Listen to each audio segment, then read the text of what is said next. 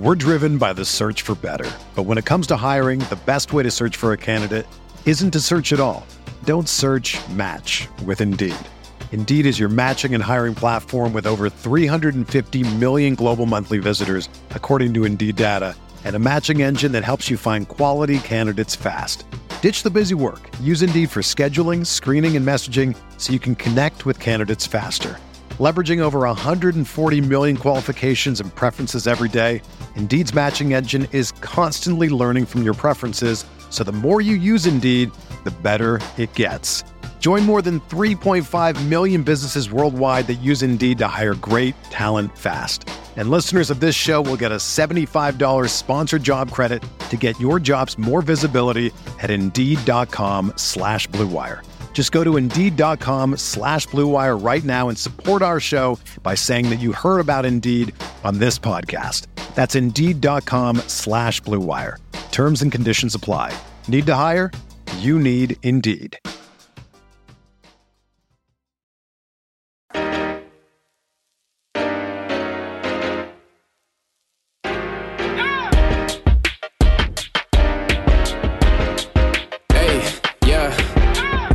Like Kobe in the fourth quarter. This is the Dane Moore NBA podcast brought to you by Blue Wire Podcasts, coming at you on a Sunday night. Britt Robson of The Athletic is my guest on tonight's show. We are going to take a look at the second round of the NBA playoffs.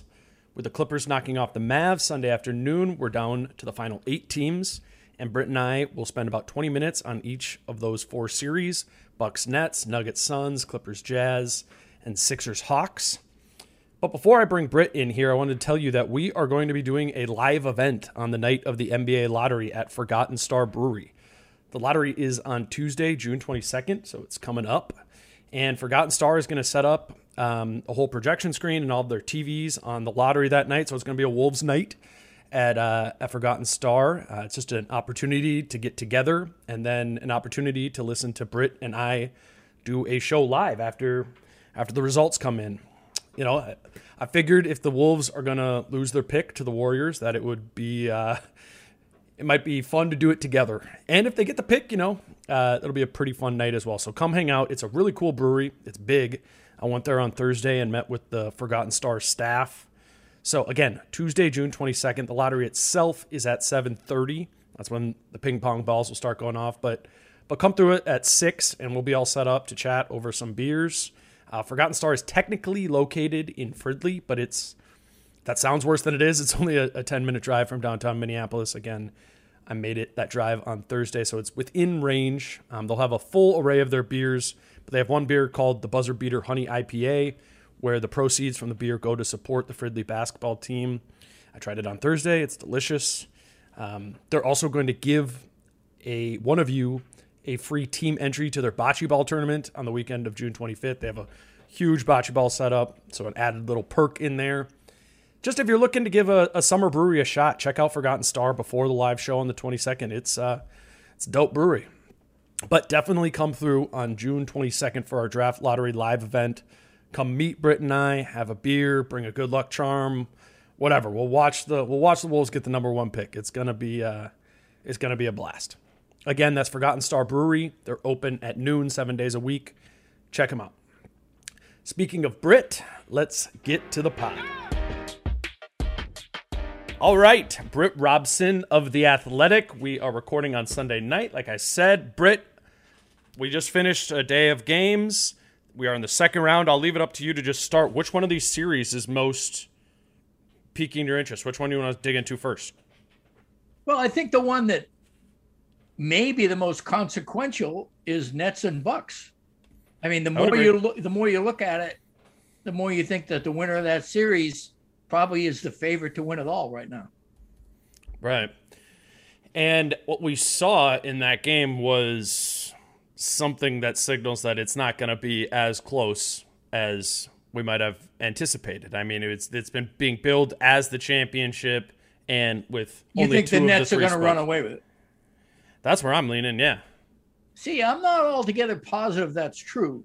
I think the Nets will win it.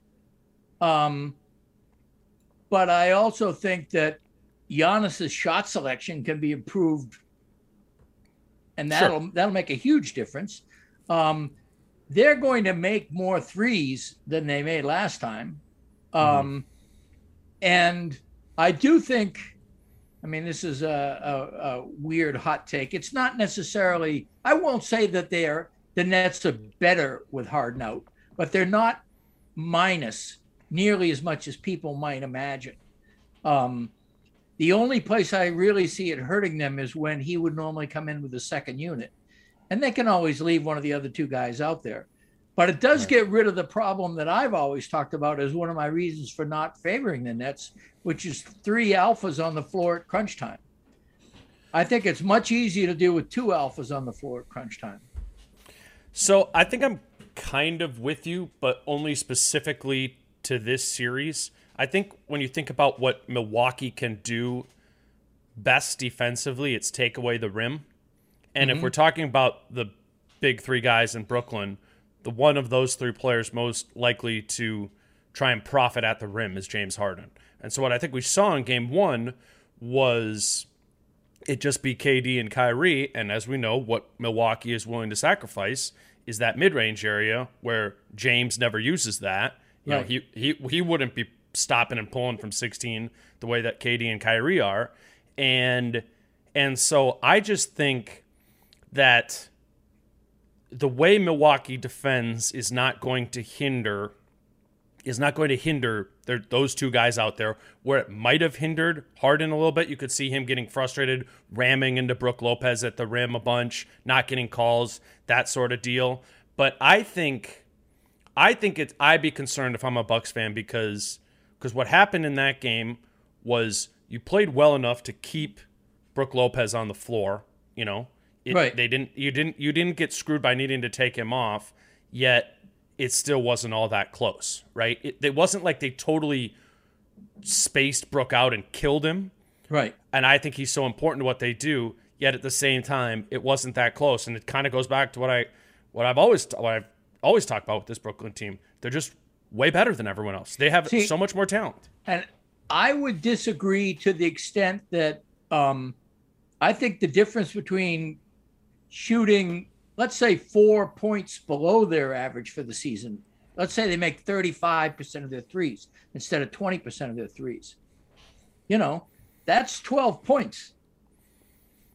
How do you feel about that as just like a general rule? Because, you know, we're watching Clippers Mavs today and it's the same thing, right? Like the the Clippers make 10 more threes or whatever they did. And and I know we can we can do. I don't think it's a general go, rule. I think in this particular case, okay, uh, Miami had its perimeter game off and its inside game was mm-hmm. shown to be as uh, uh, first of all i think blake griffin played out of his mind and was like the closet mvp of the game in many respects i thought he played really well um, out of his mind in the sense that he can't duplicate it or out of his mind in he I don't know. He just played really hard. Out of his mind in that he's a mid 30s guy that is obviously past his prime who has figured out how to be incredibly valuable in a way that Brooklyn really needs. And that and is, and that is will continue to happen. Well, I I I don't know. I mean, that's really hard way to play for a long time. I mean, yeah. what I was really impressed with with both Griffin and Durant was that they didn't let the refs get in their head once. And Durant in particular, Durant got whistled for a lot of fouls that were committed on him where he just shrugged it off. He was always running back up the court. He could have had two or three and ones that he didn't get. Um, And you know that that that often happens in the playoffs. People get ultra intense. Um, he was about his business. Griffin, I mean, Bobby Portis pretty much committed committed assault and battery on that jump ball. I mean, he gave him a couple of forearm shivers and then put his you know, forearm into Griffin's neck, uh, which are the things I used to see Blake Griffin do to other people. So I, you know, I didn't have a tremendous amount of sympathy for it. But in this particular case, I just thought Portis and Griffin, my prediction is at minimum double techs for both of them a couple of times before the series is over, and perhaps some mild fisticuffs or just some face to face jawing, because those are two hotheads that like to play contact. So, I I've said this since the Blake thing went down, the, the trade went down at the time, or do we even call that a trade? The buyout and the, the signing is like Blake Griffin is two years removed from an all NBA level player. And and still a shadow of himself. And, and still a shadow of himself. But I, I, I think from from the beginning, everybody was pointing what he was doing in Detroit, which was terrible. The effort wasn't there. But what I always push back on the idea of Blake in Brooklyn was is that the effort could respond. Right. He you know, Boris out it. Sure. And and I just think again, two years removed from being at at that time what he would have been maybe 29. I think he's 31, 32 now.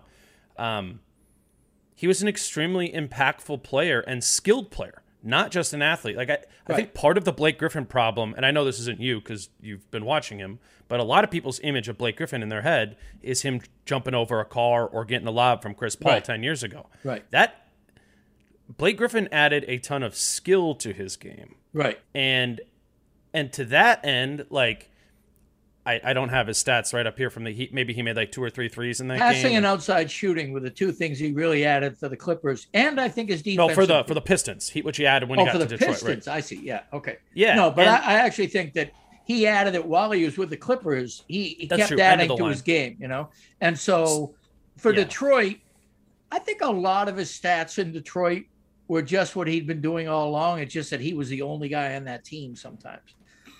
I mean, I'm not sure he took a step forward. I think he matured well.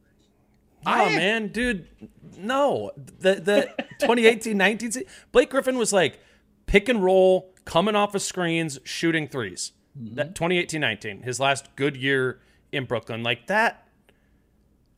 It, it was like a point forward. I I I, my, my point is whatever. We don't need to relocate Detroit. My point is is I wasn't shocked to see him knock down a couple threes. Oh no, I game. wasn't shocked. I wasn't. Either. I wasn't I shocked. think he was shooting those threes at, at the end of his Clipper days. I wouldn't want to give him. Yeah. The, and what I'm saying, I think I think we kind of agree on the fact that um, he was a better all around player in Detroit than he was like his third year in LA, where all he had yeah. to do was be part of a triangle with Paul and and D'Angelo Jordan, uh, DeAndre Jordan. But um, there you go, you got it. Uh, see, I'm getting better. Must be the new mic. Um, but uh, I do think that he has had that long range shot for a while. What has impressed me more than anything is that he is the defense, interior defense, when he's on totally. the floor now. I mean, you know, and yeah, he and, was never that at any stop. exactly. And KD plays good defense, but KD doesn't like to get in the paint for defense. He likes to be a, a swooper mm-hmm. and a perimeter guy. Um, and so, which is what's really weird about this series is now he's guarding Brook Lopez. You know, who, if, who if, also weirdly likes to be a swooper, except that he realizes now that you know can't swoop. Right. But I mean, yeah. look at that Miami. I mean, Miami. Look at that Milwaukee roster, though. It's full of bruising guys. I mean, there's like five guys: Portis, Giannis, Brook Lopez. Uh, there's at least one or two other guys that are, you know, are are guys who go after you. Yeah, I mean, Drew Hall down to the guards too. Hall right. obviously plays really exactly. physical. Connaughton, I would say that too. Like, yeah, they're they're a physical team. And down to Jeff Teague. Jeff Teague tries to be. He got a he got an honorary tech. You know. I know. Yeah, yeah. I love that side eye Jeff Teague like face where he's talking shit to somebody, but right. like only right. from the side right. of his face. Yeah. You can I, totally understand why Jeff Teague and Dennis Schroeder hated each other while they were on the same team, can't you? Totally. Both assholes in their own way when they're on the oh, court, totally. you know. Uh, All right. Jeff's my guy. I love Jeff. But, but um, so anyway, Blake Griffin, if he plays that way every game, then it probably will be over in five or six. If he doesn't, Milwaukee's got a shot at extending this thing and making it interesting. Um, because why? Because Giannis is incredible. We always forget that. Yeah. I'm not arguing with you. I'm just I'm saying. Right. I mean, so Giannis can go for 40 and 18 and also get a ton of people in foul trouble. If he doesn't shoot those above the break threes or hit mid ranges, I mean, those are such blessings. I mean, totally. The stupidest play-by-play analyst can say Giannis is they're baiting Giannis into shots. You know, I mean, it's so obvious. Anybody can see it, which makes me wonder why, you know, Budenholzer, you know, even allows yeah. it. I mean, there's to some extent it's going to happen. Like he's going to be up there with the ball at the top of the key with like eight seconds on the shot clock, and if they wall up, he's you got to take like. It, it's not that he needs to take zero of them. He needs to not be okay with taking them in situations that do not demand him taking those shots. Like if he's going to be a high usage guy, late shot clock, he's got to take shots. So so I get that, and he'll make some of them. Like he's not gonna he's not gonna shoot that poorly on jump shots every single game. I think what was more from the Brooklyn side of it, or what would be concerning if I'm a Bucks fan, is the Nets did a way better job of walling up than I thought they would be able to. I thought mm-hmm. Bruce Brown acquitted himself, all six foot three of them. I thought Claxton was active. Right. And on Bruce Brown is another benefit of the Harden injury. I mean, is you yeah, know he started I mean, the second half, yeah, yeah, and and got the minutes when Harden went out. He went in. Um, mm-hmm. And I, th- I think I agree with you that Claxton, Claxton's been a grinder from the beginning. I think it was smart that uh, Jordan didn't play. Um, yeah. Surprised. But, well, I mean, at the same time, I I think I think coaches coach um, to try things out because it would have been more problematical for the Nets if Jordan had played well, because that mm. means you would have had to stick with him a little bit. And I think that because he's Durant's friend, that's why he's on the team in many respects.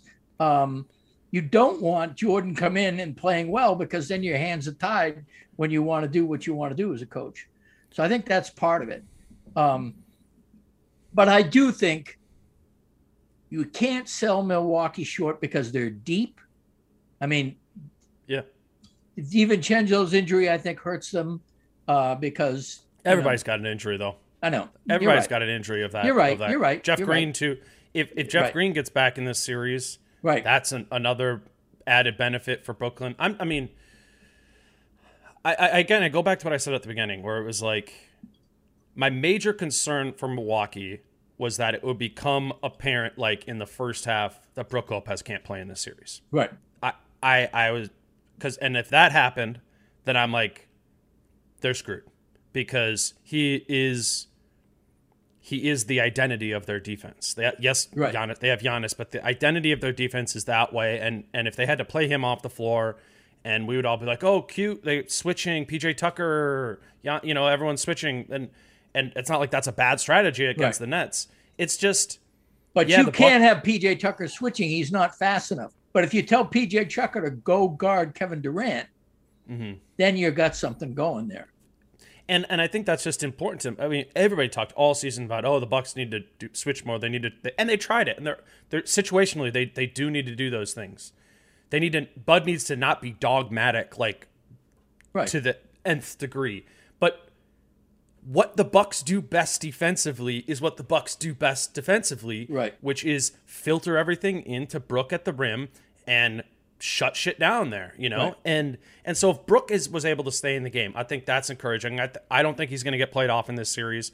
So I think there's going to be some games where if KD and Kyrie aren't hit, hitting their pull-ups, you know, they're just not making shots like I wouldn't be surprised if the Bucks win one of these games by like 25-30 where they just roll they're hitting their threes like it's funny I, I say that, but at the same time I don't think like this series I you know, I think it'll probably be like Nets and 6 or something like that. I I, I'm I'm partially encouraged by the Bucks not totally breaking in the first game, but to some extent, it's just kind of as simple as like they didn't even need Harden, and they don't. I don't think they do. They, again, they got enough. The two points I want to make is that Harden is not that important to this particular roster. That's fair. And secondly, um, in this series, yeah, in this series, and secondly, I will be a lot more on your side in terms of almost uh, uh, an arrogant assumption that the Nets will win this thing if the Bucks hit their threes and still get wiped by double digits. If that happens, point. Then I'll say, all right, you're right. but once you got to understand, Are if- you playing devil's advocate right no, now, or no? I, I'm actually are you? So you think the Bucks are going to win the series? I, no, I don't. I would, but I was more impressed with the Bucks than I thought I was going to be, and a lot of it has to do with the fact that, um, I mean, it was easy to see that the Bucks, the Bucks were going to kill the Heat. That got pretty obvious pretty quickly, um, and Holiday is just the wrong guy for the Heat to face, you know, um, and I also think that Holiday, Holiday kind of Holiday's ideal matchup in this series would have been James Harden. So it's kind of weird that now I don't know where he really specializes, but I do know that he needs to hit some three pointers. He he killed them. Uh, yeah. and and not that he was the only one, but Tucker I thought played a great game. Uh, he can handle Durant to the extent that Durant can be handled. Um, you know, he can hold Durant to 28 points uh, on on fairly typical Durant usage. That's a victory against the Nets. You know, Well, it's kind of interesting, right? Like those are your two wing defenders that you're going to employ on Irving and on KD, and I think Holiday could do probably just as good of a job on KD as Tucker could or did in that see, I'm game. not sure about that just because of strength. KD's Maybe. deceptively strong, I think. Sh- Sure. I think where I'm going with it is the inverse of that. You couldn't put Tucker on Kyrie because he can't move his feet like that. No way. Right. So so I think if you're Bud, you're kind of forced into we got to put Tucker on KD, we got to put Jrue on Kyrie, and with Kyrie, what is going to come down to, and what Kyrie was good about, I thought in the first game, was actually accepting the screen and trying to punish again. What's the weak point of the uh, of the Bucks defense? Get in that mid range, shoot from there, create from there. And what can Holiday do? I mean, he's going to try and he's going to try and fight over the top of that screen and chase it and get that rear view contest and, and do that, but it's not a one-on-one assignment in the same way that guarding Kevin Durant is. I don't think. Mm-hmm. You and I also I, I do think uh, Kyrie Irving. It's so easy to forget how good he is. You know, he is the third wheel among the three theoretically. Um, he's the most ambidextrous finisher in the league right now. I mean, there are times when you think somebody's got him hemmed in on the angle and he switches hands and he knows he's going to switch hands the entire time. Um, nobody switches hands in the air, I think, as well as he does. And I also think he, those acrobatic, either beneath the rim or almost falling out of bounds as he banks in a shot, are just automatic for him. And Right.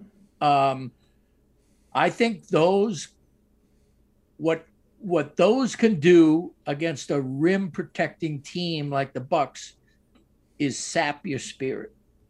I think Mhm. if when you play defense really well and somebody scores anyway, um, and Kyrie's been doing that to a lot of people. It's just in this particular case, the Bucks need to play good defense and feel like they're playing good defense to be in this series. I think.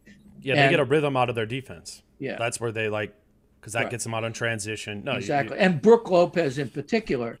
I mean, in fact, what was crazy about this last game was his offense kind of fed his defense. I mean, he got off on offense right away. right. The, a couple of those reverse slams were fun, actually. Uh, uh, but you know, and it's also kind of good to see Brook Lopez not on the perimeter. Um, you know, Well, that that was last round too. I know, like, I know, they- Well, and almost a lot more this season. I mean, I think that's one of their their changes to some extent. I, This is kind of a weird comparison, but I, again, I, I go back to Kyrie needs to be disciplined in this. He needs to be good and he needs to be disciplined. And Devin Booker in that Suns series against the Lakers, like he's their Kyrie, right? Like he's their, you know, go go create a bucket for for them when they need it. And and I, I like Booker's discipline in that series where there was times and places where he had to go and there was times and places where he had to get Crowder involved, he had to get Bridges involved, he had to feed Ayton and he, and I, I really thought Booker towed that line well and it was it's weird on some of his like he kind of got like a bad rap in whatever it was like games 3 and 4 or something that Booker didn't have that many points and I was like, yeah, but he's he was engaging, you know, he was engaging the if other we, guys. If we want to flip over into that conversation, no, no, I don't. I, I don't yet. I don't. I, we'll go to we'll go to Suns because I next. I I will gush about Booker's playoffs thus far. Let's get we'll, we'll get there. We'll get All there. right. But but what I'm talking about is there's like I I've liked Booker's discipline there. I think Kyrie needs to have that, and I think the other side of the coin is what he could what Kyrie could do when things could go sideways is if he tries to be Donovan Mitchell. Hmm. And Donovan Mitchell is not that disciplined. Right. He's he wants to go cook on his own and he, he's like, "All right, I want to get I want Rudy to set me the screen and then I want to like cross cross. Now I want to isolate." Right. What the what the Jazz need Donovan Mitchell to do is just be, do what the same thing Conley does. Run the pick and roll. Just run the pick and roll, get into the middle, shoot it, go to the rim, find your shooters. Like that's it. That discipline. Like this is the See, but. I, uh, first of all, I don't think that either Kyrie nor Donovan Mitchell have an ounce of that kind of discipline. Well, and and that's, I mean that that's been my I've been big on the the Nets all year, but my concern with the Nets from day one has been in Kyrie taking a spot in the pick and roll above what he deserves, in my opinion, which is the third slot. And and to his See, credit, that- again, that's what's better about. I, I like him in the second slot next to Yeah. KD.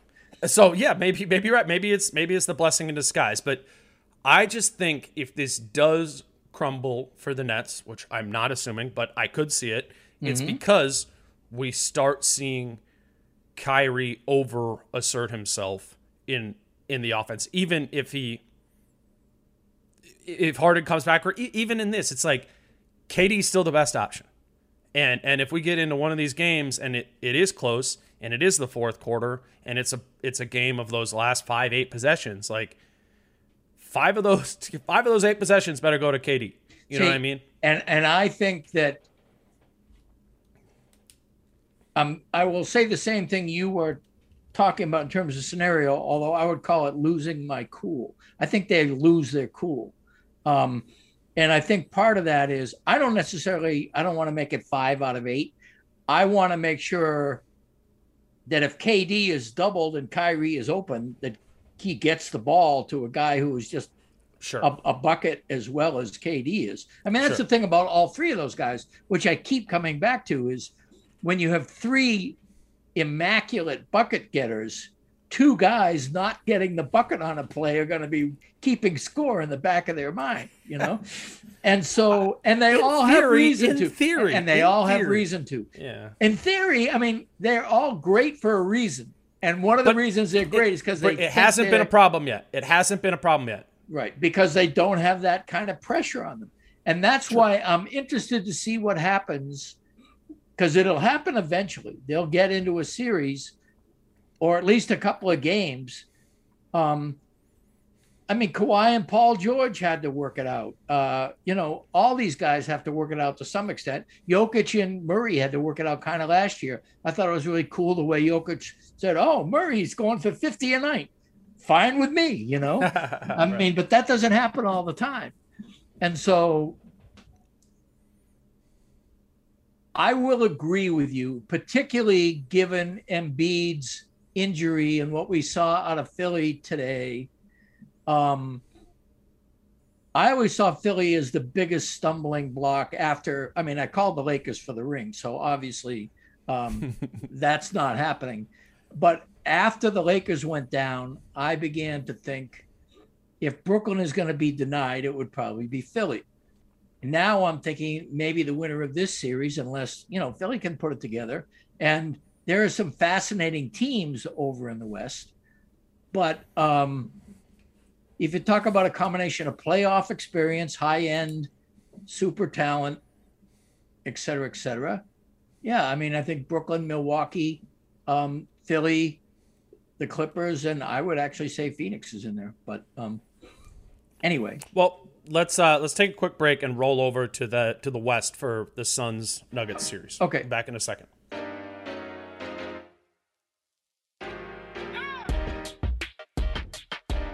I want to again tell you about Subtext Bookstore located in downtown St. Paul by Rice Park and the St. Paul Hotel. I told you all on the last show how I went down to Subtext to pick up my copy of Jake Fisher's book on tanking in the NBA called Built to Lose. If you're interested in buying Jake's book or any other book for some summer reading this summer, I urge you to check out Subtext. I mean, if you're buying a book, you might as well do it locally. It's just as easy to purchase a book at subtextbooks.com as it is to buy a book anywhere else online. Subtext has a super clean and mobile friendly website for browsing and buying books. Subtextbooks.com. Buy your book there. Get it delivered to your home or go pick it up at Subtext Bookstore in St. Paul. Again, the website is subtextbooks.com. And when you shop at subtextbooks.com, you get free shipping on any order over $30 by using code DANE at checkout. That's subtextbooks.com and code DANE at checkout to get free shipping on your order of at least $30. Again, shout out Matt from Subtext, who's a fan of the show. It was a no brainer for me to partner with this locally owned bookstore. So head over to Subtext Bookstore and don't forget to use code DANE for free shipping on that $30 order. So, Britt, as we think, or as I think about this Suns Nuggets matchup, I can't really wrap my head around like those two teams playing against each other. And what I normally do is I'm like, all right, how do if it works for this team, this is how it works, and if it's going to work for the other team, this is how it's going to work. And I can't get there with the Nuggets. I don't know what the this is going to work for the Nuggets, and I don't know if I'm just missing something. And maybe the answer is just Jokic going off. Maybe that's what you'll tell me. But normally, when I'm at that point, to me, that typically signals a series that isn't going to be all that close. Uh-huh. And that I think where I would be leaning is that this Suns team is superior to this Nuggets team and, you know, might kind of roll their way through this with a superior amount of talent, particularly in the backcourt. Yes, I think that that um, that would be my leaning too. I think. Can we be assured that Ayton won't get in foul trouble? I mean, it happened the almost the entire Lakers series. That Man, should. remember when he played KAT both times? all I'm saying is that Yeah. in general, when he is in foul trouble, that's a drop off, boy. You know, you're going to uh, Dario. uh, Sa- Sar- Dario. Saric or Frank the Tank, or uh, there's one other guy in there. Um, anyway, there's a Why third guy. yeah. Yeah, Well, Dario have, didn't even- have the roster. Well, it it wasn't. It was they they brought in another guy. Um, I- anyway, you have the roster up there. Yeah. Booker, Ayton, Bridges, Crowder, Paul, Cam Payne, Cam Johnson. I mean, Cam Johnson was at the four. They played some Torrey Craig at the four. Yeah. And Kaminsky was kind of took over the backup center minutes once Dario got. You know, actually, they did go small and played Crowder. I think a small ball five. I don't think that can happen with Jokic. Yeah. I, I think it's Dario. I think Dario's important in this series. Yeah, I, I, I'll tell you, um, Kaminsky can't guard him, Dario can't. obviously. Dario can't guard you. At least Dario way I mean, Dario is substantially stronger than Kaminsky. yes, is. yes, but you talk about putting somebody in the popcorn machine. Hell Jokic, yeah, I- Jokic is going. I'm not betting on Jokic will make him jump up on a stool and beg for cookies. You know, I mean, uh, he. There's no way, no way that Saric can deal with Jokic. But Um, what you got it but it, it's like it's So then what happens is I think they go scramble, which is kind of what they did.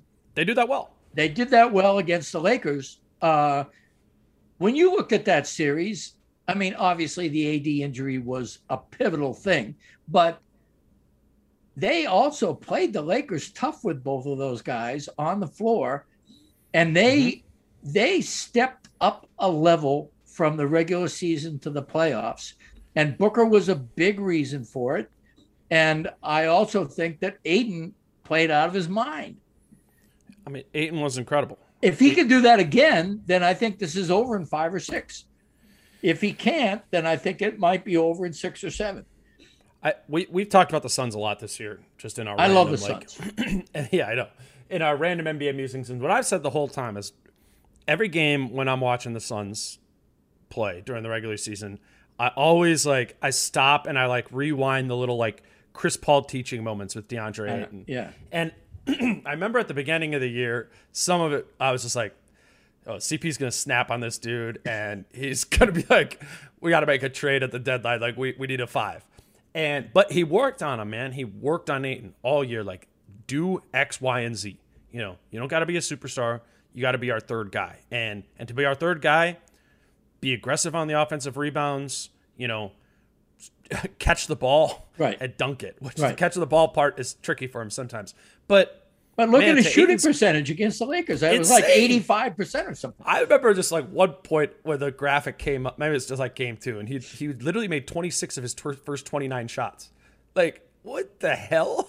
And they're not they're not That's a guy like who knows his role.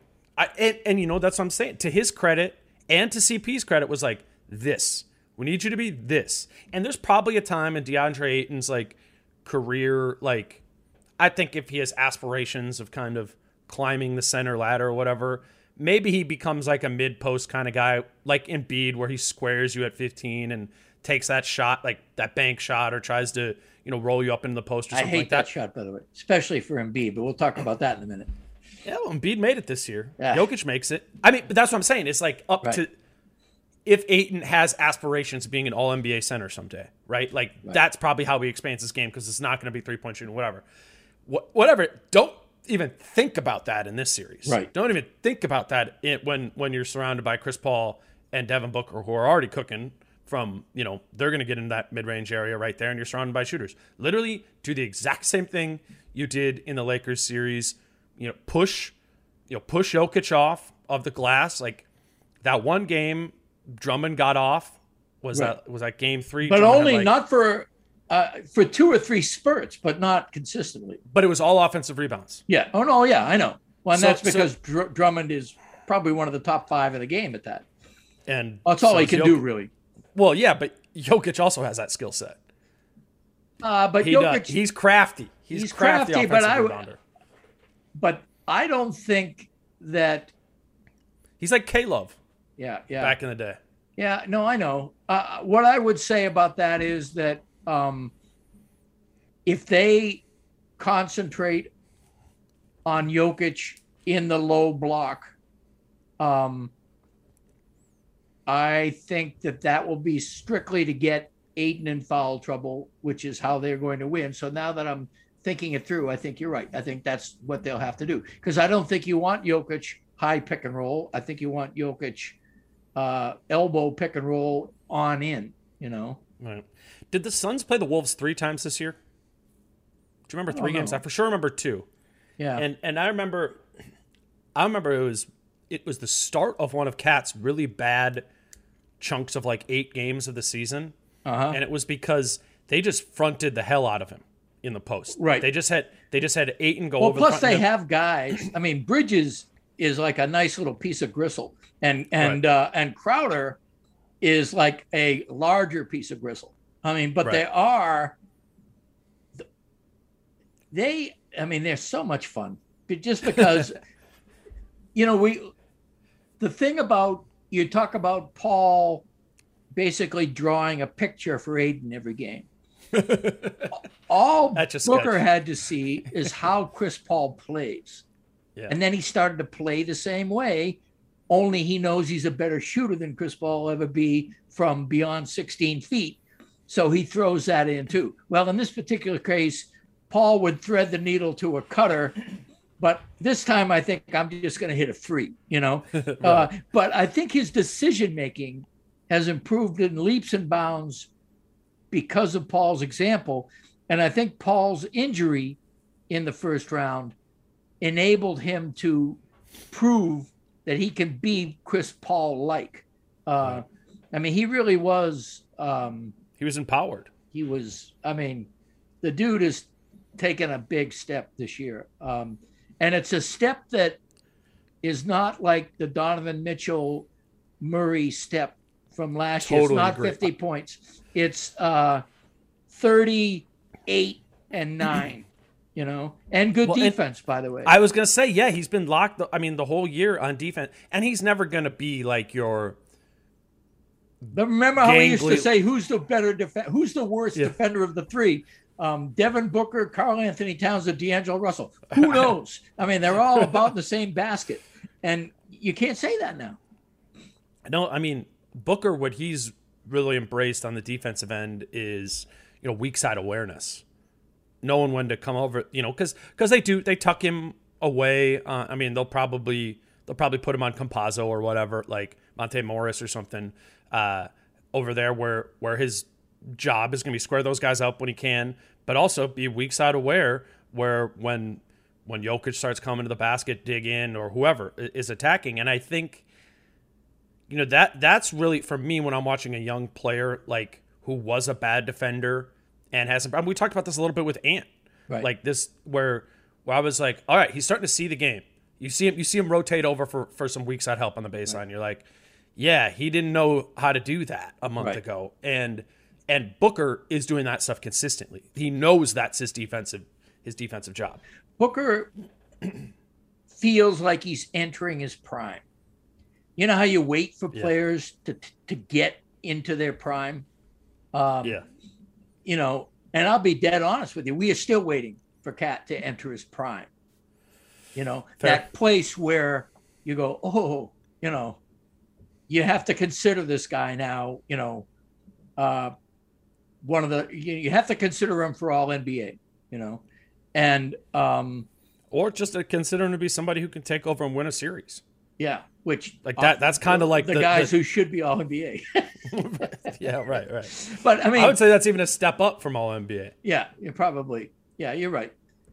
Um, but anyway, you have that there, and and so I think Booker and Paul and Ayton are going to be the reason they win the series. But I also think Bridges on. I think Bridges, Michael Porter Jr. Who do you think's on Michael Porter Jr.? I think it'll be Bridges, don't you? Yeah, yeah, for sure, right? I think mean, that's going to be a well, fascinating matchup. But it, I it- mean, if but they, they, put Crowder on Braun. right. huh? They put Crowder on Braun. I guess They they, put Crowder on that. Braun some, and they put. I think Crowder will do a lot of doubling on Jokic. I mean, and like we said at the beginning, and and this is just true in NBA basketball now with the proliferation of screens. Is it's it's not one guy, you know. It's all fluid, right? It, it's and and it's about that scrambling. You know, they're going to scramble Crowder around. is the Crowder is the tough guy. Bridges is a is the thinner tough guy, but Mhm. Bridges is the kind of guy. If if Porter's out there dribbling on the perimeter, the guy I want guarding him is not Crowder. I want Bridges to be guarding him. sure. I think he can. I think he can guard him. Um, I think another wild card for Denver, in addition to Ayton getting in foul trouble, is everybody beginning to talk about Porter. I don't like Porter, so I, I don't necessarily. I, I don't think this is going to happen. Well, I ha- anytime I talk about Porter, I have to say that. Yeah. Um, but so, but that doesn't mean that he's not capable of getting 35 three straight games and changing the the flipping the the tenor of this whole series. Um, because we all know what Jokic can do when he's got a bombardier on his side you know and um, that would make it a whale of a series. I will tell you if if if Denver finds some heroes like Monte Morris was found in the last game there um, and, And Austin Rivers the game before that. Austin Rivers. I know. hey, I mean, I know. There's a deal with the devil made somewhere there, man. I well, mean, so that that's kind of. I mean, I think the obvious X factor is Porter, but in watching Denver in these playoffs thus far, which was often like a do the what we- next morning afterwards because it was happening at the same time as the Lakers. game. Right. You know, to that whole your whole grizzled point with Phoenix and this like kind of synergy, like this Denver group is tight. Like those bench dudes know their role. Like Millsap, JaMychal Green, they're not bitching about playing 17 minutes a game. They're like, when we're in, we're gonna do our thing, you know. Right. And and I thought that swung a couple of the the Portland games where you know where Portland starts toiling around with their Kanter and Melo lineups and stuff like that. Right. And and if those guys aren't you know making shots, right, then then there's this opportunity of the other team, and and I don't I don't I, I know at one point of that series when I looked it up, I don't know how it how it fared at the end, but their minutes with Jokic off the floor were not at least to the eye test were not all that bad. And No. if we go through all the other stars around you know, around the playoffs, I was just looking after that uh, Mavs game. It's like, holy shit, some of the numbers with uh, Luka off the floor Right. for Dallas there. You know, I mean, that's been a thing with Embiid forever in Philly. I just, it's like credit to Mike Malone, credit to the the bench dudes or the role players, whatever you want to call them on Denver, for being like pros and and not like they don't have this like anxious energy of we're just trying to survive this right. four minutes. They are. You're right. They're they're absolutely a tough team. Um, I think when it comes to team synergy, they still take a backseat to the Suns. I just think the Phoenix Suns. Well, they just are- might be number one on in the power rankings of that. Yeah, exactly. That's what I would say. I would say that if you look at the Suns roster on paper and then you watch them on the court, you suddenly have a different idea of what they are on paper. You go, whoa. Which is probably what a lot of people are like seeing now, right? Right, like, right. But I mean, really I love the for the Suns during the regular season. I did. I love them, and I even tweeted out a couple of times, "Don't sleep on the Suns." You know, ta da ta da ta da. I did not expect them to beat the Lakers, and I don't care if AD was hurt or not.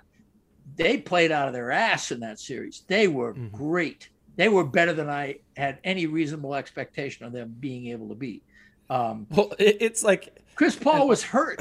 I know that's what I was gonna say. It's like I, I, I could have I could have seen a world where the Suns won that series, you know, going in, but that world would have totally Paul playing, included like incredible. Yeah, shooting like 66% from mid-range and Getting about 22 and 12, right. Yeah, right. Like, and and that wasn't you know that wasn't it. And and that again, that's credit to Monty uh, Williams. That's Monty that- Williams just coached really. I mean, that offensive set that they ran when they didn't have Paul, those Mm-hmm. uh, dribble handoffs with Booker got to be the point guard as he curled around the screen, Mhm. and then he had Cam, uh, I whatever was his gonna say, was, yeah. Cam Payne comes in and starts doing that, and then he Yeah. bombed from the corner, and then uh, Bridges would come over and occupy like the little floater mid range. Um, Booker had a choice of hitting him, hitting him, or going up as for himself. The Lakers, the great Laker defense, couldn't figure that out. Mhm. I mean, it was it was fun. They're they're a they're a hell of a team. I just like I, I started this off by being like I have no idea how the Nuggets are gonna win.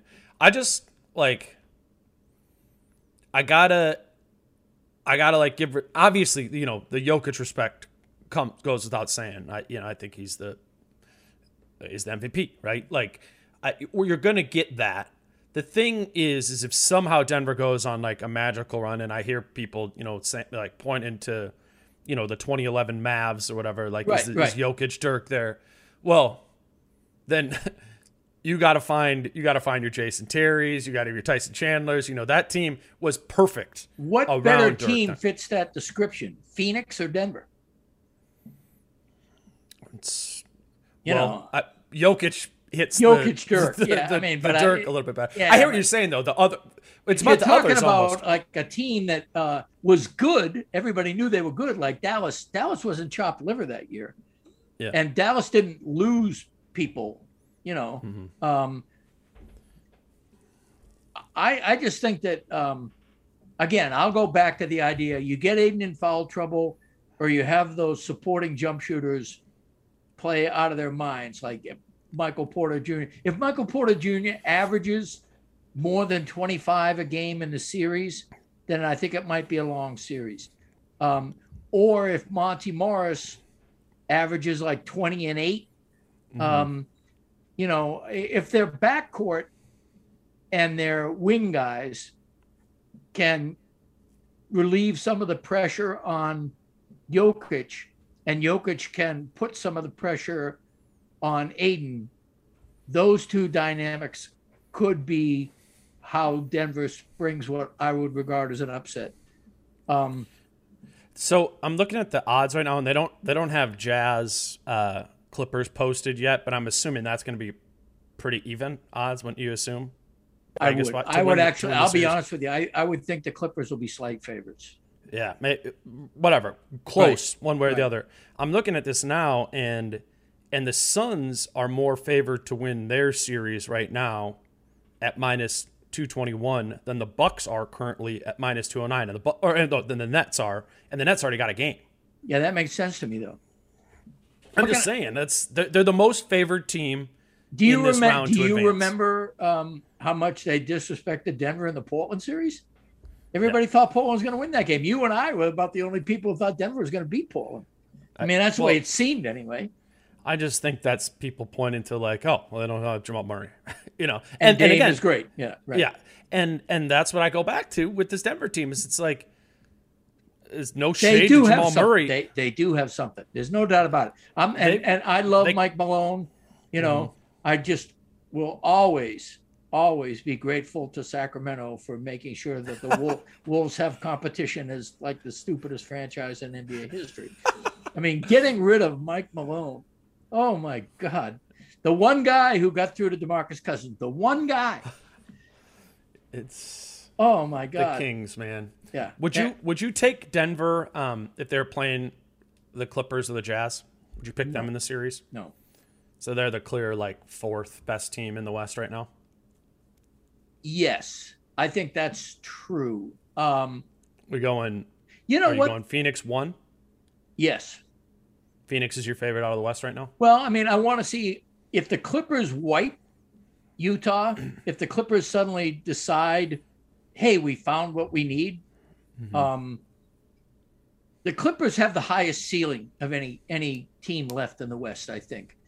Um, but if you're asking me who feels like magic right now, I think Phoenix. Phoenix Phoenix feels like magic, you know. And I think that magic is what's going to happen. This is already, I mean, with the Lakers out, it's a whole new game. Well, you know? right when the when the field when the field is even, Magic, you know, is going to play from a talent standpoint. Right. When those four teams are all comparable, Right. you know, it is. You're right. It is going to be, and that that goes back to the Dirk thing, right? Right, That's what right. Dallas was. They had Right. the Magic. Right. Well, let's uh let's flip over to that uh that Clips Jazz series, but ta- let's take another quick break. All right.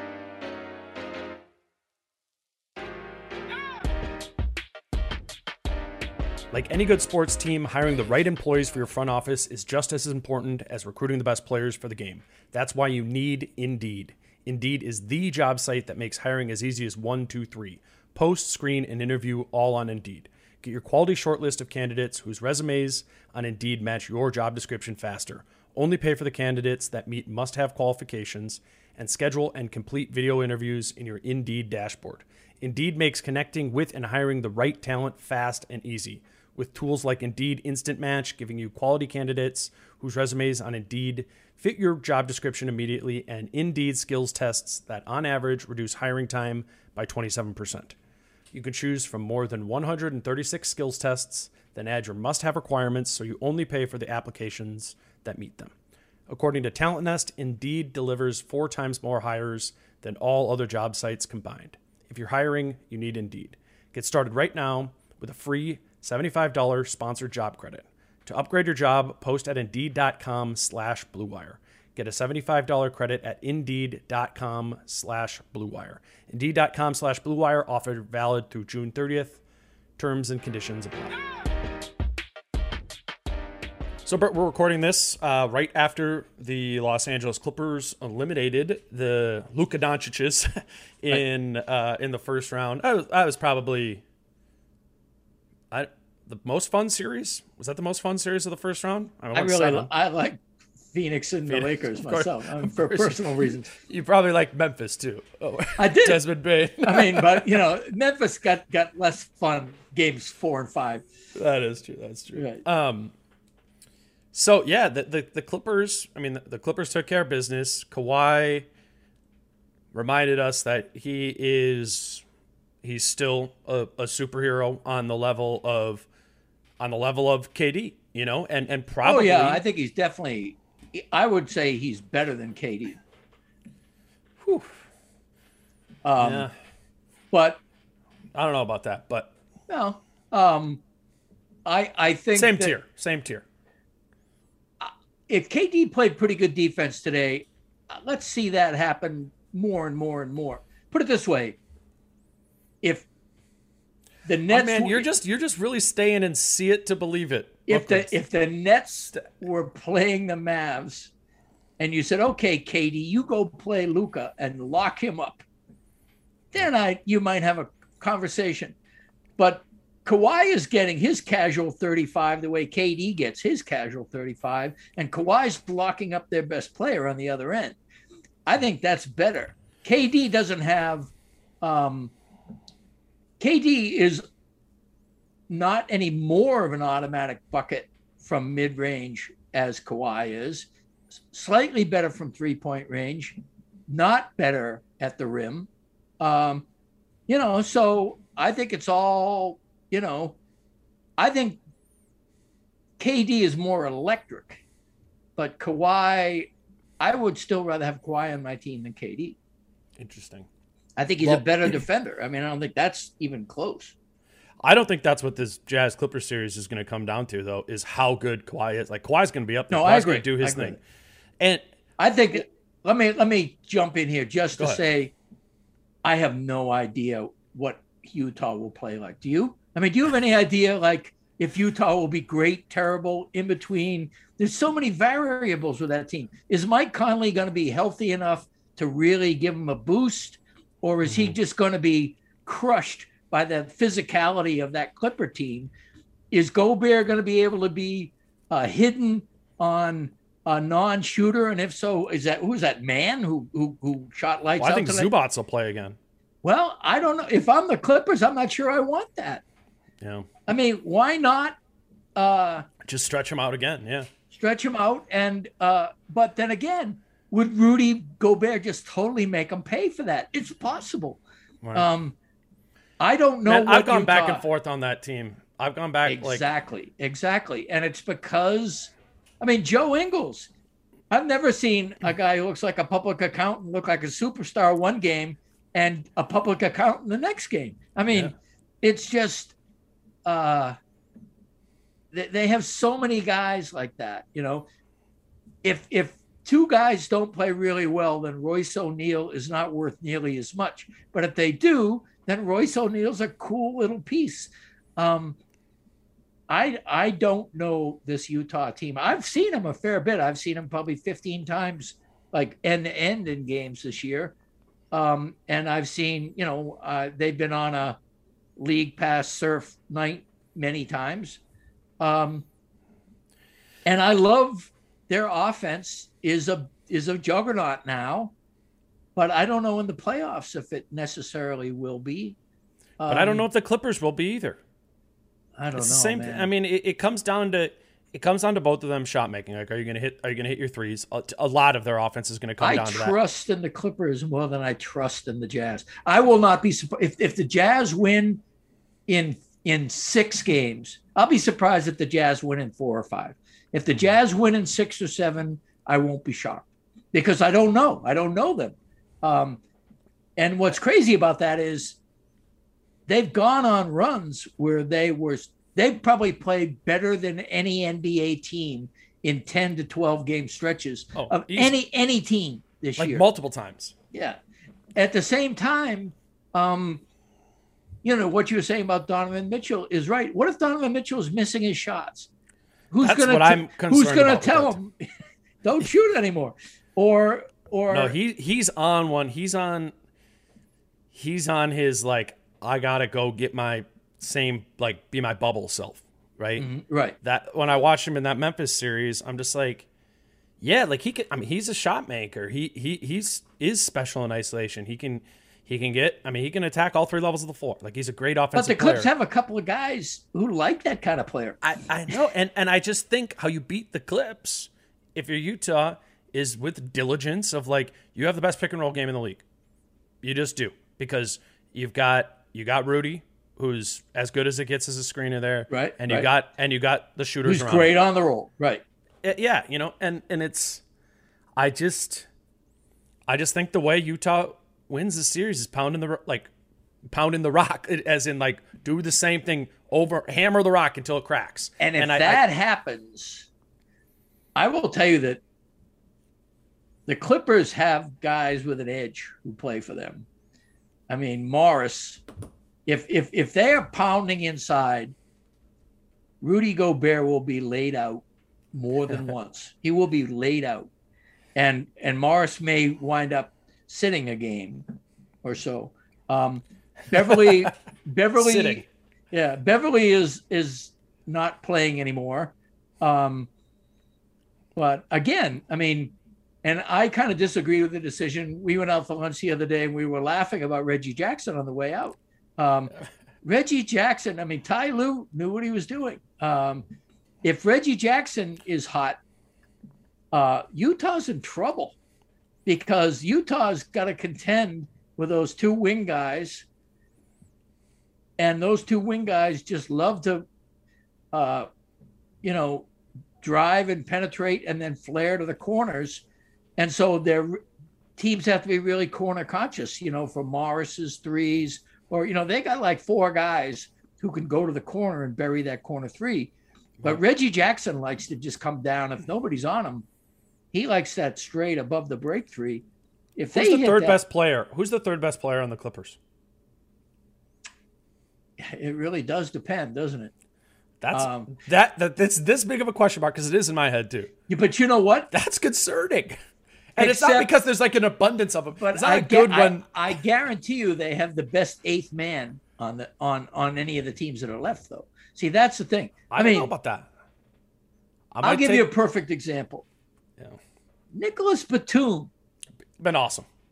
I mean, the He's been awesome. dude is six nine or 6'10, 240 pounds. I mean, it's kind of sneaky. He plays a sneaky small ball five out there Mhm. and is his decision making. He's such a smart guy. His court IQ is off the charts. He's always doing something smart out there.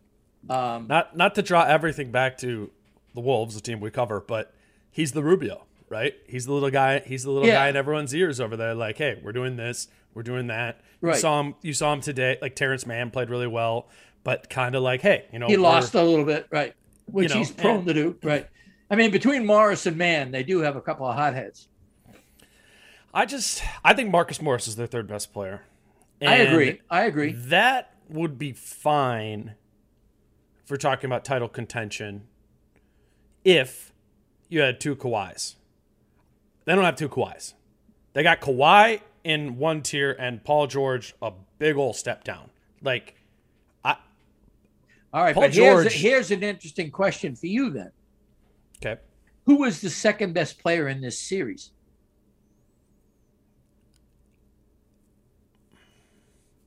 Paul George. Okay, then. Yeah, no, The Clippers have the two best players in the series. so they I don't, don't necessarily need a about that. great third guy. If they had two guys, Well, I it's about it, it's kind of like the Brook Lopez thing though with Rudy. Like, can Quin find a way? Because Rudy's the same thing, right? He is the identity I of the team in, in a weird way that like Brook is that in Milwaukee because it, he defines and, and their Gobert defense. is a much better Brook because his rim running is. Mm-hmm. I mean, Brook doesn't rim run like that anymore. Yeah, yeah. Well, Rudy's a two way player. Like Rudy is a is an Exactly, offensive weapon exactly, for them in a couple different ways. I don't know. I'm just And so is a out better on Paul George. I might say I might just to to make I, I might just say Rudy Gobert is the second best player. All I'm- right, all right. And I wouldn't necessarily argue with you, but it's a toss up. It's a coin flip between I- I Utah's best Paul George Utah's was- best player and the Clippers' second best player. It's a toss up. Yeah, but if we're going if we're going down the line though, even if even if we say all right, it's it's Kawhi and PG are one and two in the series, the Jazz might have the next six, No, five. I don't know. You got- you got to give me five before I get to Marcus Morris or Batum or Yeah. um, or Batum, You know, I could give you five Jazz players who are better than Batum. I'm not sure. Their sure. starting lineup.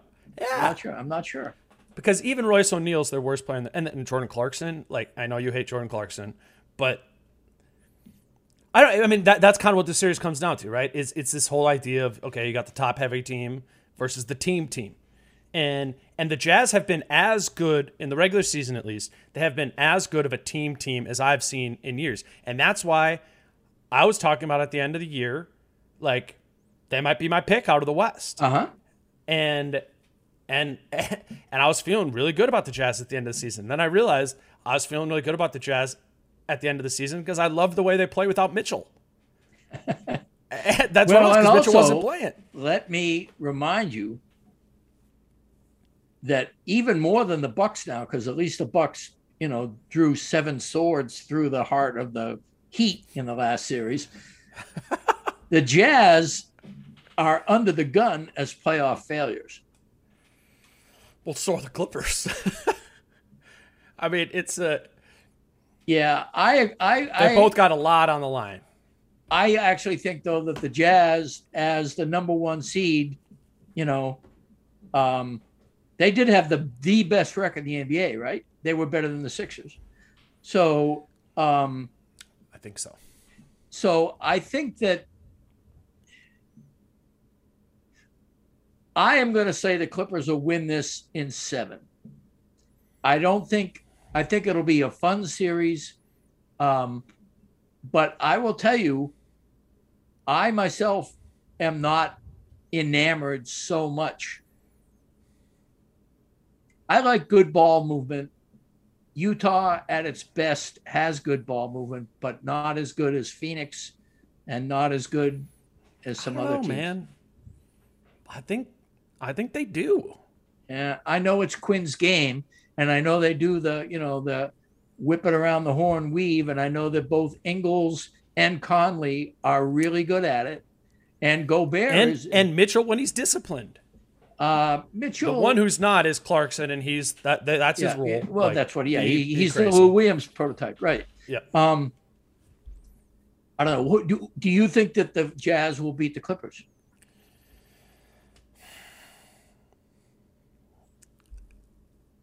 I think so.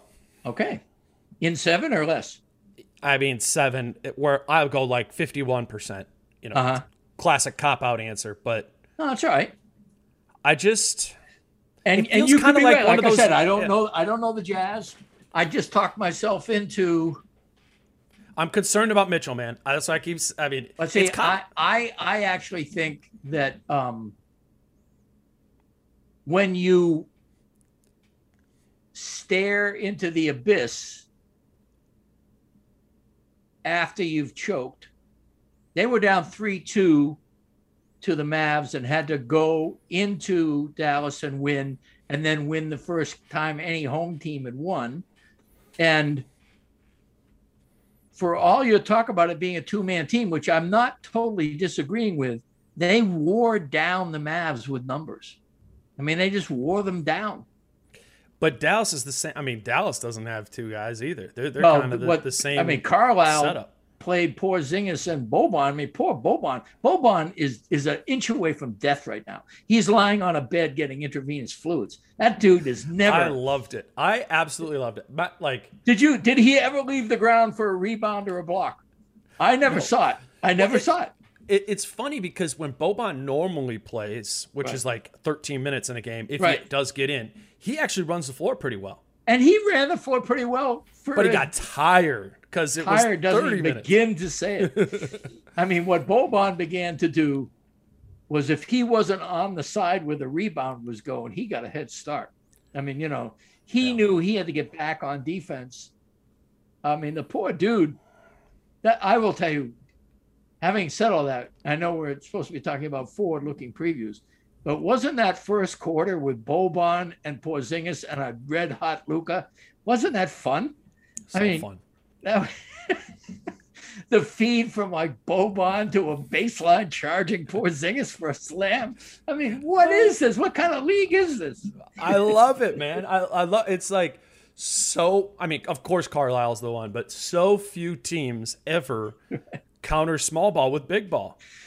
Big ball, right? Seven four and seven three. It, it was, I don't think there's ever been a front court, a, a four five combination that was over 14 and a half feet tall. Oh my god! I, when I saw that was the starting lineup of. They did a little uh, bit in game six too. No, they. I think they started started starting Boban in game four. Oh yeah, yeah. But was Porzingis on the floor all the time? I don't remember. What, Yeah, they, okay, they started, right, all right. and then and then it was like I thought that was just again super brilliant by Carlisle. They would go in these shifts where Kristaps and Boban would always play together, Right. and then they would both come out, and it would be Powell and Kleber Right. would come in, and that was now they have the small like the you know, Bobsey twins compared to the other two, right? exactly. It was it was and Willie, and then Willie Cauley Stein made an appearance. You Yeah, know, not was- for very long, thank God. No, no, no. Um, but yeah, they yeah, have that- to they have to trim some bigs from their roster next year. them and the like the Lakers and the Mavs is like, all right, why do you guys both got five centers here? I remember like uh when when the Lakers were looking good and AD was actually playing five, they scan over to the Lakers bench and they do the little panoramic and it's like Gasol, three more. Drummond, Right, Marcus right. Morris, Harrell. It's like how centers galore. Um, right. Oh man, it is it was fun. What- Okay, what is so the the Yeah. late the go ahead. I didn't mean to interrupt you. Go ahead. No, I so I'm just let's just pin this let's pin this one down. We're we're both the closest series. We disagree. we disagree. And our ultimate our marginally. ultimate pick. That's I disagree because feel- I, have no idea who's going to win. I'm picking the Clippers because of their. I'll I'll I'll be honest. I'm picking the Clippers because they've got uh, a couple of guys who Mm-hmm. um, have been through for better and for worse playoffs. You know, you know they've been heroes. People forget how much how fetid Paul George was when Miami was everything and, and Indiana gave them all they wanted. that's fair. Uh, and so they both know what it's like to rise up in the playoffs. Um, and I think that playoff experience will come in handy. I think that they're going to be very relieved not to have to deal with Luka um, and to play typical basketball.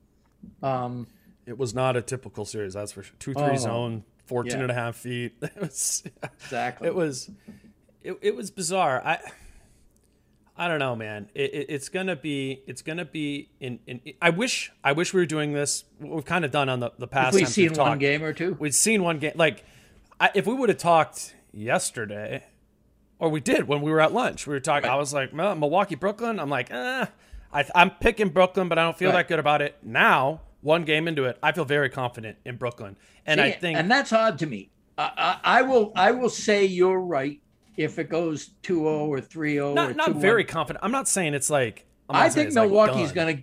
I think Milwaukee. Um, Milwaukee will win one of the next two games, guaranteed. They're Vegas has it minus two hundred. I think two to one. You know, two to one odds that Brooklyn wins is. I'd take that. Wins what? Wins the whole series. Wins the series. Yeah, I think that's so. So there's there's a path. I, I agree. There's a path from Milwaukee, um, but I don't know. For for me, that that's a big part of. I, I really once I feel like I can see a game, I, I feel a lot more confident in. Maybe a rational. Okay, well, so this is a perfect segue. The Hawks and the Sixers. man i it was, it was like they they're down like 16 early and i didn't feel like philly was having that much trouble on offense. Like they were getting Embiid was going a little bit simmons was attacking the rim. I thought And- that, that that team was not ready to play. I thought was okay. Doc was it because Rivers, they played they played uh is it because they played the wizards in the first round and didn't really compete? I think, it's well, also everybody's talking about the Bucks and the Sixers. I mean, I'm, I'm, I'm the Bucks and the Nets. Everybody's going, oh, the Bucks and the Nets, Bucks and the Nets. Nobody's saying, oh, the Hawks and the you know Sixers, and either that happened. I the, the here are my two theories because it's very obvious that they blew it from the middle of the first quarter until like three minutes or four minutes into the second quarter. That's Yeah. where the game was decided. Um, and the Sixers played like horseshit. They played either overconfidently or they played like they weren't expecting Embiid to be part of the game, their game plan. Those are the only two things I can think of. Because, can i add a third yeah, Trae no, i don't think I disagree. I don't think Trae had that great a game. I didn't. I thought it was. I thought it was kind of the same thing as like Luka in the other Oh, series where I they didn't totally really. disagree. Whoa, whoa, whoa, whoa, whoa! Where they didn't.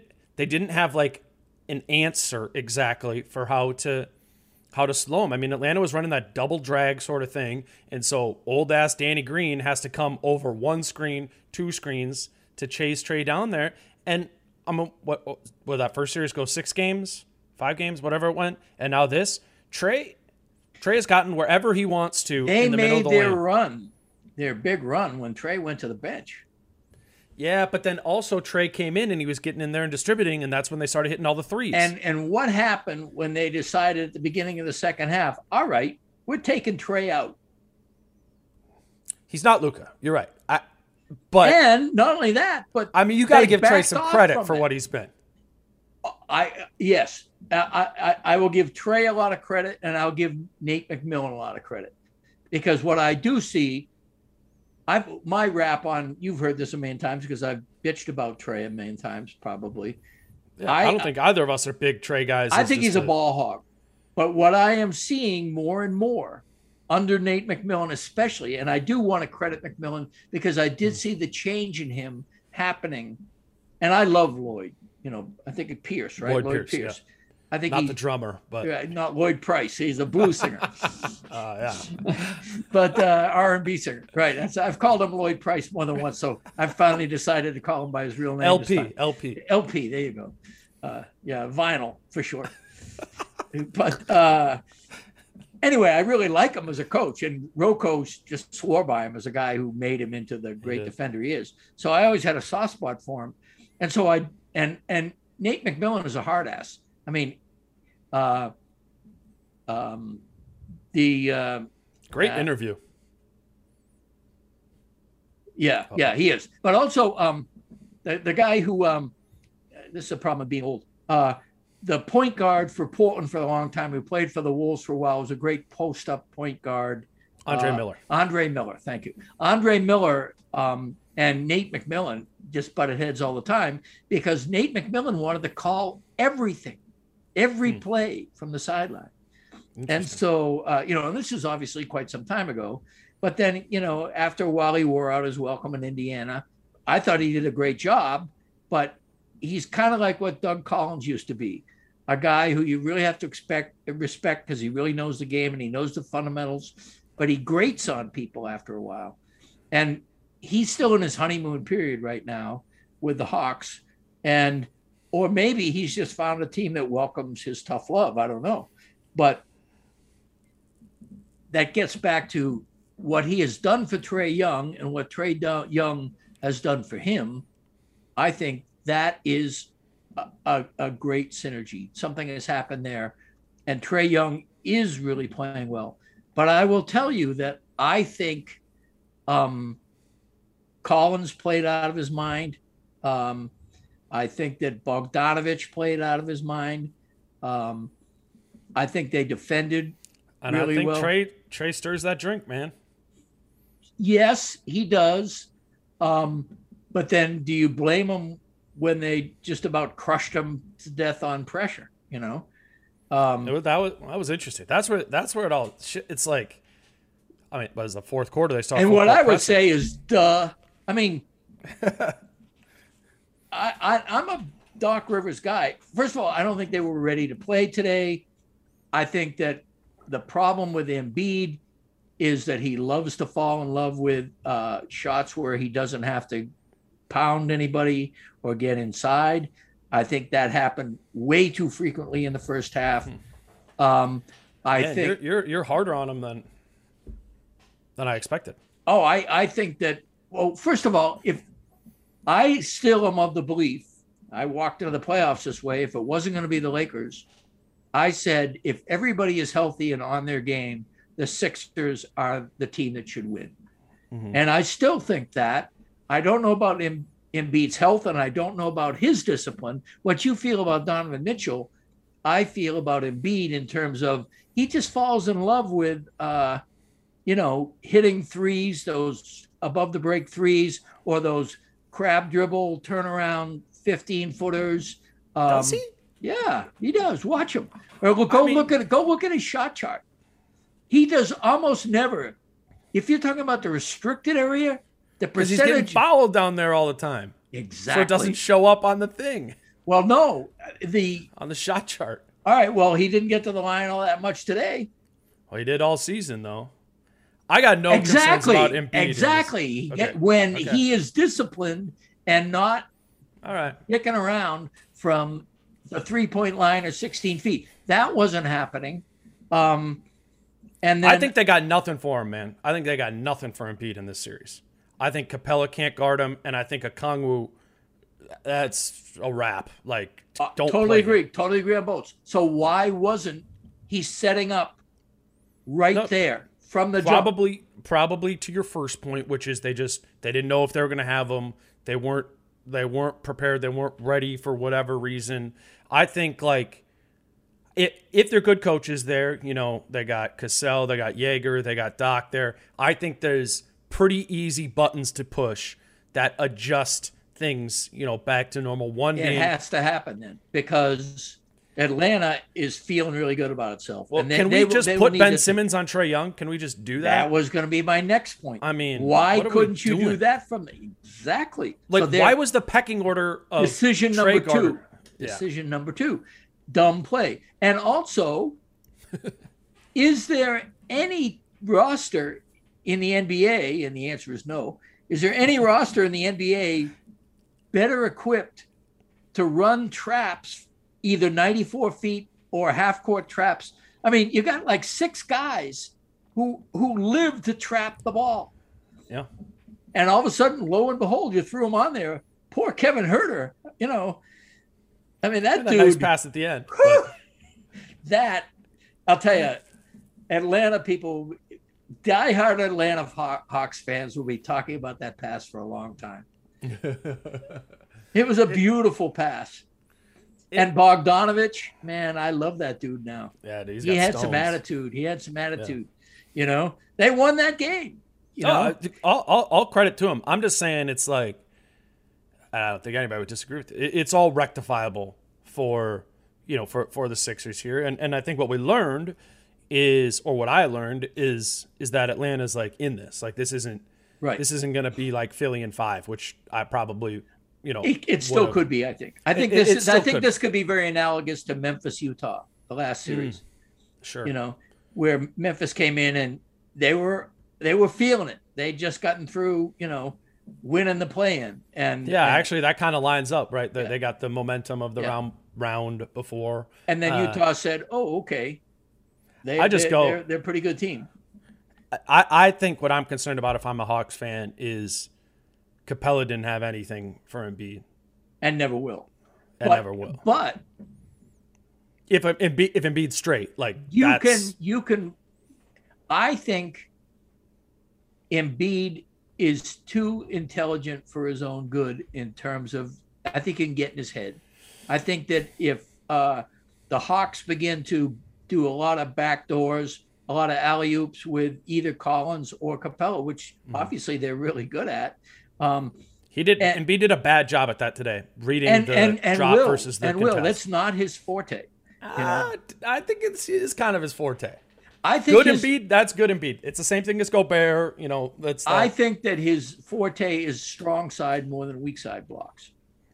okay. Yeah, And so I think that if you go weak side baseline, um, you know, again, if you've got him engaged with somebody else on the strong side, I don't think he reacts to weak side as well. Part of it is his size. I mean, you know, the difference between him and Gobert is like 40 pounds, you know. right. Gobert's And, and you got to move that 40 pounds, you know. And that's the other thing about this series that I think is problematical is can he remain healthy? I mean, Yeah. when when does he break down? Um, Does and- he break down? Not when. oh no, I think when he's he's not 100 percent right now, And looked, still was pretty productive. and got like 30 and 12 or whatever. Right? Yeah. No, I get it, but uh, I don't know. I mean, it's uh, I, I put it this way that that that was a great game today, uh, Mm-hmm. and this is going to be a fun series forever long it lasts. I enjoyed the first three games of Memphis Utah because you know Memphis was frisky, Atlanta's frisky, you know, and um, and is Hunter coming back? I hope so because he was missed. It was just knee soreness. I I That's had what missed. they said knee pain. That's yeah, pain. I well, I I don't know. I hadn't. I got whatever. That was the early game he, today. And, he is really good. I mean, he I actually turned like out- Solomon Hill too. Solomon Hill's a Ah. solid little vet. He's a solid vet. He is solid, man. I That am is a not, starter. there, there, talk about a polarizing player. Solomon Hill, more people I respect like Solomon Hill than I ever care to want. Uh, I don't understand why people like him. He's always bitching about obvious fouls he's just But he's committed. doing the I'm smart stuff. Exactly. And then I'm saying, look, why are you complaining? You're on the court because you know when to foul people, you dummy. I and he's got to hit his threes, which he did in the first half and didn't in the second half. And they mm-hmm. have better options. Now, I'll tell you who's well, they went with walked, Huerter over him to close. as they should, man. Huerter's playing great. And Huerter was the starter until Bogdanovich came back. Yep. He started um, They've had a weird. Solomon Hill because of Hunter. And the Mhm. upgrade from Hill to Hunter is significant, I think. Hunter. T- yeah. Hunter from from Hill. Solomon Hill going back to the bench and putting in Huerter. I mean, putting in. I Hunter. mean Huerter. I mean uh, yeah, Hunter. Hunter. Hunter, Huerter, Hill. Yeah, here we go. Right. Right. No, I, I'm I'm with you. That that is a. I mean, it's kind of a analogous to the whole like the Bucks not having DiVincenzo or the Nets not having Green, Jeff Green, but maybe even more so because I agree. real. I agree. And also, But that same sort of role player guy who can be impactful. the best kind of guys to have are the guys you disregard. Even your own teammates disregard you, and then you do things. Right. that are like Luke Kennard today. You know, uh, there are guys like that. Uh, the Clippers, by the way, have a few of them because everybody is disregarded besides, you know, the top two. besides the top two. But I think the Hawks have a couple like that too, and that's cool. And I think that's Nate McMillan some too. I think he really he's he's put together a rotation. Now it's easy when Bogdanovich comes back, and you compare the pick and roll of Trae and the bigs with Bogdanovich's shooting, everything falls into place. I get that. Um, and when Capela doesn't have to guard Joel Embiid, then you've got some really cool interior defense at the other end. Um, I think one of the keys to the series will be whether or not Embiid gets his hands dirty on a consistent basis. If he does, I don't see how they beat him. I don't see how you can beat the Sixers and a, a healthy Embiid. Embiid remaining healthy and and getting dirty. And this could be similar to the thing you were talking about with LeBron last time we were on. When you're iffy, you don't necessarily want to muck it up. And Right. um, and maybe, you know, his legs are such that he doesn't want to muck it up. Um, Even just that can be just subconscious too. yeah. So, but I think So that's what's so what's your pick? Who you got? I have the Sixers in six, but it won't shock me if it's five. After bagging on them the whole time, you, you did the reverse jinx. Because they I I love that team when they're on their game, and they weren't on their game at all. They weren't ready to play today. We're both you and I are both really big Ben Simmons people. Yeah. And Oh yeah, that's the oh yeah, the wild card. Forgot about that. If Ben Simmons continues to be able to be hacked throughout Mhm. crunch time, then it might get interesting. That that had I'd forgotten about that. Yeah. Well, maybe put me down for six. Yeah, ben Simmons may lose at least one game at the line. When he's special, he's special, as he was in the third quarter today. Like I I he know was special everywhere but the line today, practically. it's I- I've said this before, and I know it's not actually true because centers are the most important defense, most impactful defensive position in the league. So the best defender in the league is always a center. That's just the nature of the league. So this isn't true, but I think Ben Simmons is the best defender in the league. That isn't a center, you know. Mm-hmm. or- mm-hmm. He's the only wing player in the league who is as impactful as those elite Gobert's Right. player. And and I, I should put Draymond in there too. Draymond was Draymond Yeah, I agree. that I agree. I agree. this year. But he he whatever. So call him Draymond. Like he's he is uh He's, He's- he's a Draymond in special a lot of ways, like offensively challenged too, in He- his own way.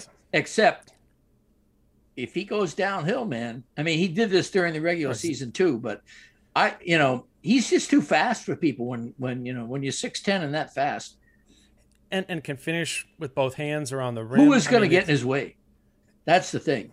that that's what I think is if this does end up being five like that, it just ends up being a squishing.